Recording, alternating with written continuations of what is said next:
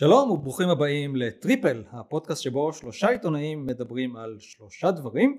אני ניב ליליאן ואיתי נמצאים היום אה, דפ, דפנה הראל כפיר מבלוג הצרכנות פואנטה, אהלן דפנה. שלום, דפנה. דפנה, אני, כן, יהיה לי קשה עם זה, וצחי הופמן. צחי. צחי. וצחי הופמן מ-The Gadget Reviews. אה, ואנחנו נדבר היום על כאמור על שלושה דברים. אנחנו נדבר היום על, על מחשבי אה, מחברת שזה ה favorite האישי שלי. אנחנו נדבר על דור חמישי לא על המכשירים יותר על הרשת ומה קורה בעצם בארץ. ונדבר על הכניסה של יוטיוב קידס לישראל. ונתחיל נראה לי עם הדור החמישי. צחי אליך. דור חמישי זה קורונה. כן. כן האנטנות מפיצות קורונה. כן. כן. האמת נראה לי בגלל אה, אני אתחיל דווקא מזה שבגלל הפחד הזה שאנשים יחליטו אה, לשרוף אה, אנטנות או משהו כזה, המפעילות סלולר לא, לא מספרות איפה האנטנות, הן רק אומרות שיש, כל חברה בערך אמרה שיש לה 250 נקודות. בהרצליה, בתל אביב, אבל הם לא אומרים... זה כמו משחק זיכרון, אתה כאילו, אתה פותח, אה, לא, פה אין, ממשיך הלאה. כן, אבל אני רואה המון אה, מפות אה, פיראטיות, אני אקרא לזה, שאנשים בקבוצות בפייסבוק יצרו ואומרים לך את הרחובות. אה, זה עוד... נחמד האמת. כן, שאנשים עשו בעצמם בכל הקבוצות טכנולוגיה, וזה אחלה, כאילו... עוד לא ממש... עוד לא ממש יצא לי להתנסות בצורה טובה עם דור 5. אה, למרות uh, שדווקא ניסית. אני הייתי לקוח סלקום, ועדיין שהם הפעילו את הרשת שלהם, ואז אני לא לוקח את זה כ, כבדיקה ממש, כי זה עבד לא טוב. גלשתי ממש אה, לאט וגם לא הייתי מחובר, הם גובים כסף על החבילה, תכף נדבר על זה, ועברתי בגלל זה לפרטנר, אחרי כל כך הרבה שנים שאני בסלקום, כי פשוט רציתי דור 5 ועדיין לא מצאתי אה, בכמה ימים שאני בפרטנר אה, נקודה טובה לבדוק את זה. וזה בעצם אחד הבעיות של הדור 5 כרגע, שאין פריסה טובה, אבל זה ייקח זמן, כמו עם הדור 4 והדור 3, הדברים האלו לוקחים זמן ואז יהיה לנו קליטה כמעט בכל מקום. זה נכון, אני אגב, יש לי, היה לי מצב דומה עם פרטנר, שגם אה, קשה למצוא נקודות של דור חמישי, אבל פתאום אחד הלכתי ברחוב, ברחובות, ופתאום כזה באחד הרחובות, פתאום כזה, אה, אה דור חמישי. ואז נעצרתי באמצע הרחוב, התחלתי לעשות בדיקות מהירות, אה, ו... וגם לא מהירויות מרשימות. ו... עדיין, אבל וכן, אנחנו, וזה כנראה, זאת אומרת, זה כנראה עדיין בפריסה, וכנראה ש... אה, עדיין כאילו לא כל האתרים עדיין נמצאים בקיבולת מלאה וכמו שצריך אמר זה כמו עם הדור הרביעי זה, זה יהיה תהליך ייקח זמן. אני רואה אנשים מעלים בפייסבוק תמונות שהם מנסים ומגיעים ל-250 מגה כאילו כמעט סימטרי במהירויות האלו ו...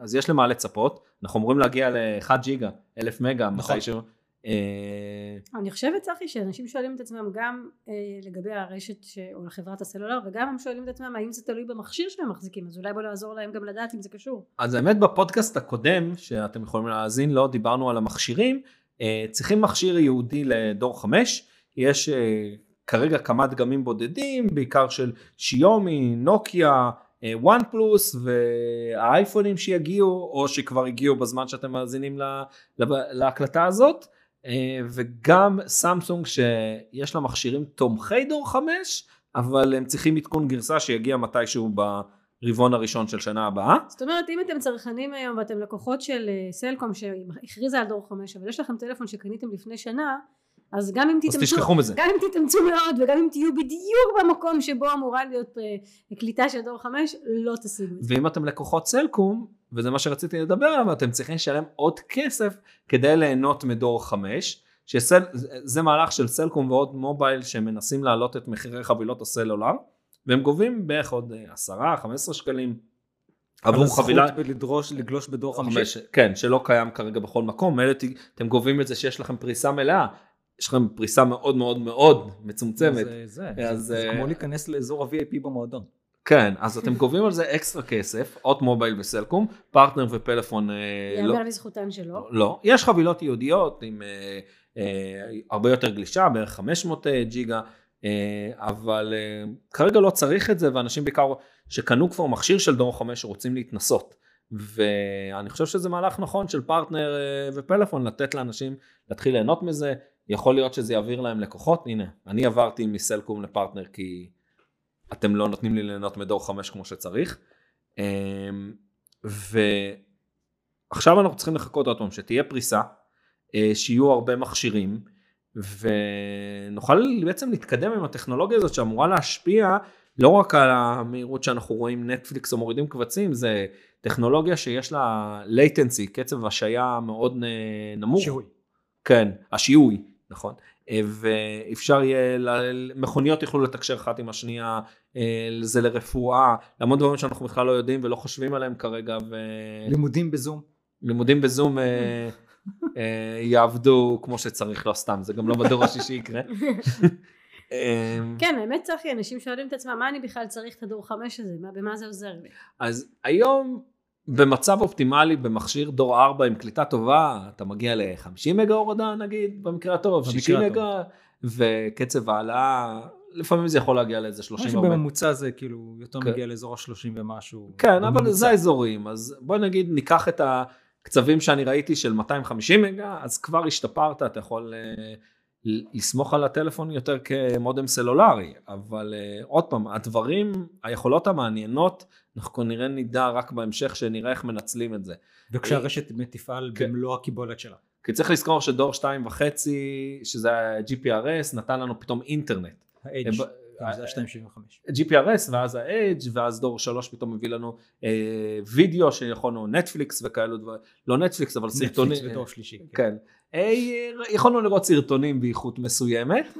סרטוני חתולים. ולגלוש באינטרנט. אני חושבת שאני זוכרת פרסומת של פרטנר שהתחילה 3G. שהם נורא נורא התגאו בזה שנוכל לעשות שיחות וידאו. אתם זוכרים את הפרסומות כן, בדור שלישי לדבר כן. שיחת וידאו. אפילו בדור רביעי זה לא עובד אה, מספיק טוב. כן, גם. ואז דור ארבע בא ופתאום אנחנו יכולים לראות יוטיוב ב-full HD. שיחות וידאו, מה אתה יפני? כן. כמעט, יש מעט מאוד אנשים שמשתמשים בזה. אבל כאילו, לא, דווקא עכשיו בסגר זה היה מאוד שימושי. בסגר פתאום, כנראה. בסגר הקורונה באמת שינתה דברים. כן, עשינו פתאום שיחות אה, ועידה בווידאו, כל כן, המשפחה. כן. אה, פתאום כאילו זה נהיה... יכולת שמאוד משתמשים בה שהתעלמנו ממנה במשך השנים. כן, אז... פעם לפני, בעידן שהיה לפני המגפה, פעם. כן. פעם כשהיינו נפגשים פנים אל פנים. כן. אז אם דור רביעי כאילו, אז בוא נראה מה יהיה בדור החמישי ולאיזה חוויות זה ייקח אותנו, אני חושב שאנחנו עדיין לא יכולים לדעת מה יהיה עם זה, אה, אבל אם אתה כבר קונה היום מכשיר, אז כדאי שהוא יהיה דור חמש, וכדאי שהמפעילה שלך תיתן לך דור חמש, עדיף בלי אקסטרה תשלום, ושיהיה הפריסה טובה, אבל זה דברים שיקחו זמן. אז כן, אולי כדאי להזכיר שבעצם הרשת היחידה או החברה היחידה אה, שלא מציעה את זה כרגע אה, זה We4G אה, כמובן גם רמי לוי עדיין בגלל השם שלה 4G אבל, כן, אבל We4G עדיין לא מציעה את זה ללקוחות ואם לפני כמה חודשים היא הייתה החברה עם היתרון הכי גדול כי היא הציעה חבילה לכל החיים במחיר נמוך וכולי עכשיו היא נמצאת באיזשהו פיגור וייקח קצת זמן עד שהיא תדביק את הפער בינתיים כדאי לה למהר כי אנשים עלולים לעזוב אותה לטובת חברות שכן מציעות. נכון.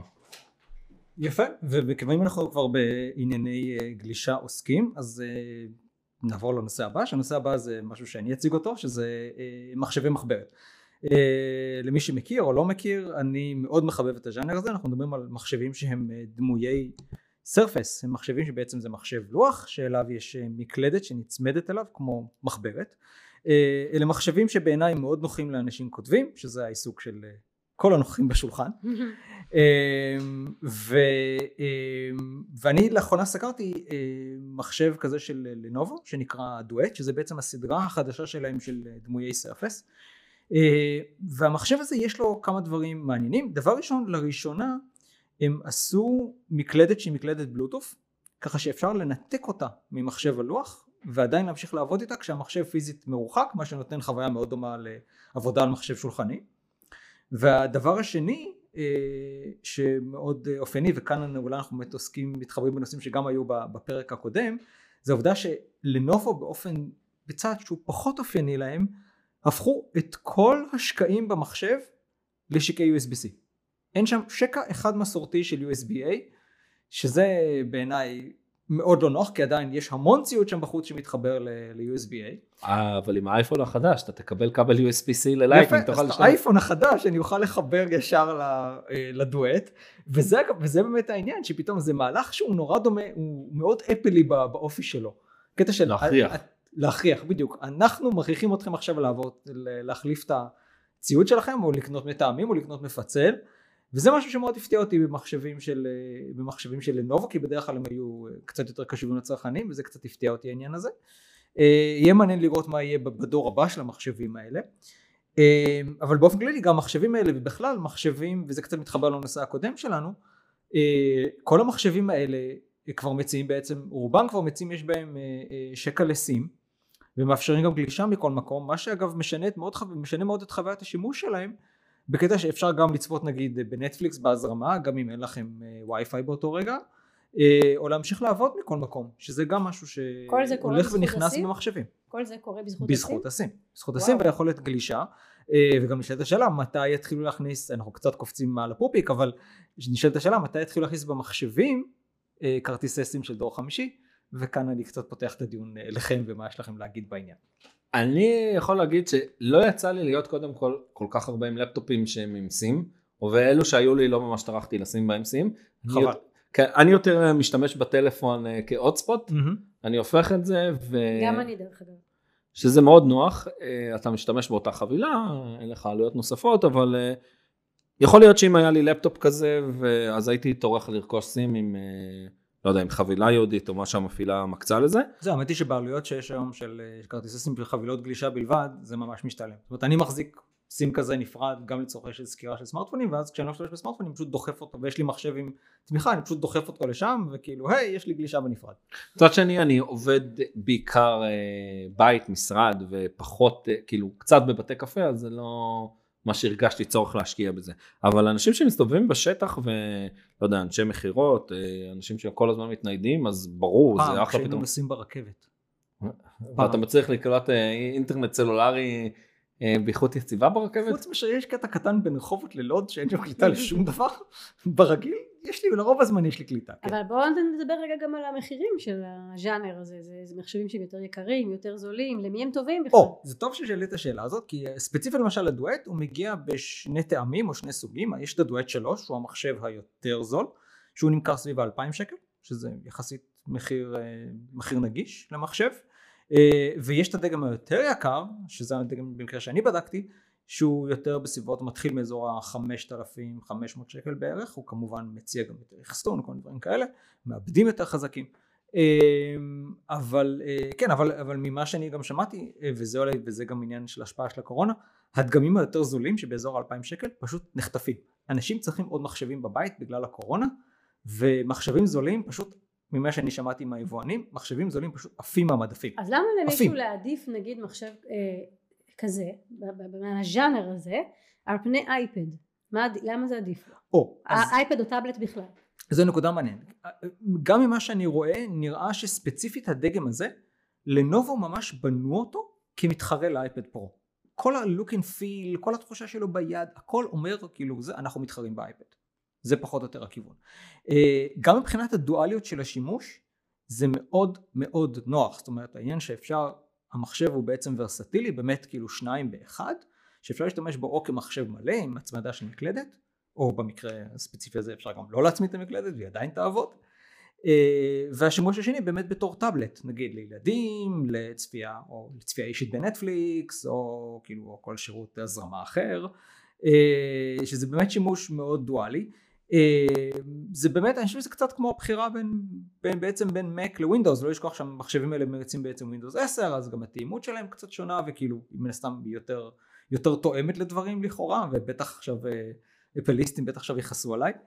אבל אה, כן זה נגיד אנשים שבאמת שיותר חיים בסביבה של אפל אז אולי באמת שווה להם יש להם אייפון ויש להם Mac אז אולי באמת יעדיפו גם אייפד אפל מאוד מנסים אה, להראות שזה גם מחשב עבודה. שהאייפד זה מחשב כן ותקנו אייפד הם כאילו מנסים להרוג את המקבוקים לא באמת אבל uh, כאילו מנסים להראות שזה צריך להיות המחשב כן. שלך וזה מהלך מעניין שמנסים אותו כבר הרבה שנים טאבלטים לדעתי עדיין לא לא הצלחתי למצוא בהם כפתרון כתחליף לפטופ אבל אני אשתמש בהם לצריכת לא... מדיה לגלישה בבית המון נטפליקס אני רואה אם זה שמגרשים אותי מהטלוויזיה בסלון זה, זה מוצר אה, מוצר טוב.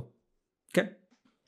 טוב מעניין אה, אולי בפעם הבאה שאני אתלבט איזה מחשב לקנות אני אכניס גם את זה לשיקולים זה משהו שלא הכרתי באופן אישי. בהחלט ואם כבר אה, דנו ואם כבר דנו בנושאים של אה, שמגרשים את צחי מהסלון אז, אז נעבור לנושא האחרון שלנו שזה היוטיוב קידס שהושק בישראל ודפנה תספר לנו הכל על זה. כן אז יוטיוב קידס כמו שכשמו כן הוא זה יוטיוב לילדים בארץ זה חדש אבל בעולם ממש לא זה הושק ממש לאחרונה כאן בישראל ובאמת זה נשמע מאוד מאוד מבטיח. מבטיח משום שזה באמת מספק להורים כמה דברים שחסרים להם מאוד. דבר אחד זה תוכן שהוא מסונן ואם אנחנו אני בטוחה שאין הורה שלא קרא לו שהוא נתן את הילד, לילד שלו לצפות ביוטיוב ופתאום הוא ראה שהילד שלו גולש לכל מיני סרטונים שממש לא מתאימים לגילו אז זה, זה דבר אחד דבר אחר יש אפשרות ממש לקבוע זמן להגביל את זמן הצפייה וזה דבר שהוא מאוד מאוד חשוב גם כן במיוחד בתקופה האחרונה של הקורונה אבל לא רק. אנחנו רגילים שהילדים שלנו תקועים מול המסך יש הרבה הורים שמשתמשים ביוטיוב כבייביסיטר אבל זה בייביסיטר מאוד מאוד ממכר. הטכנ... הטכניקה הטכנולוגיה הזאת שמאפשרת לסרטון אחרי סרטון אחרי סרטון לעבור גורמת לילד ממש שהוא לא יכול לעזוב את המכשיר אז פה אתה יכול להגביל את, זמן, את הזמן. אז מה כל כך אז אם הכל כל כך טוב מה רע? מה שרע בעיניי זה ש, שזה שני דברים בעצם. א' זה מאפשר להורים למרק את המצפון. הם אומרים לעצמם אה ah, טוב זה יוטיוב לילדים אני יכול להיות רגוע. ואז הם יכולים לתת לילד לזרום כמה שהם רוצים.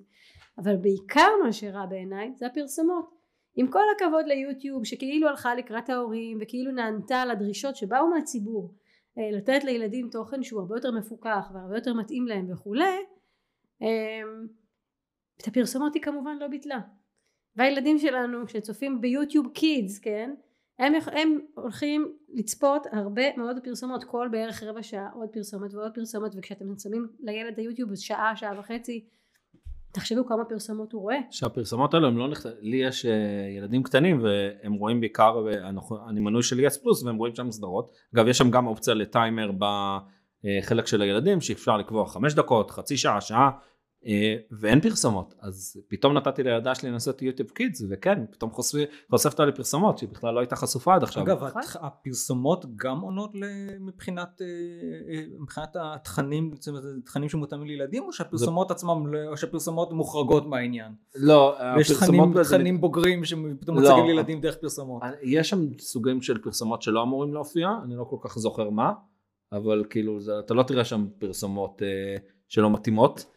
לא כנראה הולמות. לא יהיו שם פרסומות בוטות אבל עדיין להשתמש בילדים כצינור להורים זה דבר הרי שכל ה, המשווקים רוצים וזה מאוד מאוד קל לשים שם פרסומת למשחקים שאתה אחר כך תדרוש מהילדים מההורים וכולי זאת אומרת זה ממש לפמפם לילדים אה, ולנצל את תמימותם כדי להפוך אותם לצרכנים בגיל מאוד מאוד צעיר. שהם לא חשופים לזה למי שמשתמש בסלקום TV או כאלו דברים והם רואים תוכן לילדים שם אין להם פרסומות. נכון ולכן אני באמת מאוד מאוד מציעה להורים שאולי הולכים שבי אחרי העיצוב המאוד מאוד מזמין שיש ליוטיוב קידס ואחרי כל היתרונות של אה, יכולת סינון וכולי שימו לב אתם הופכים את הילדים שלכם לקהל יעד לפרסומות אתם מטמטמים אותם עם פרסומות ובסופו של דבר אגב גם כשזה יוטיוב קידס עדיף שהילדים שלכם יראו מעט מאוד.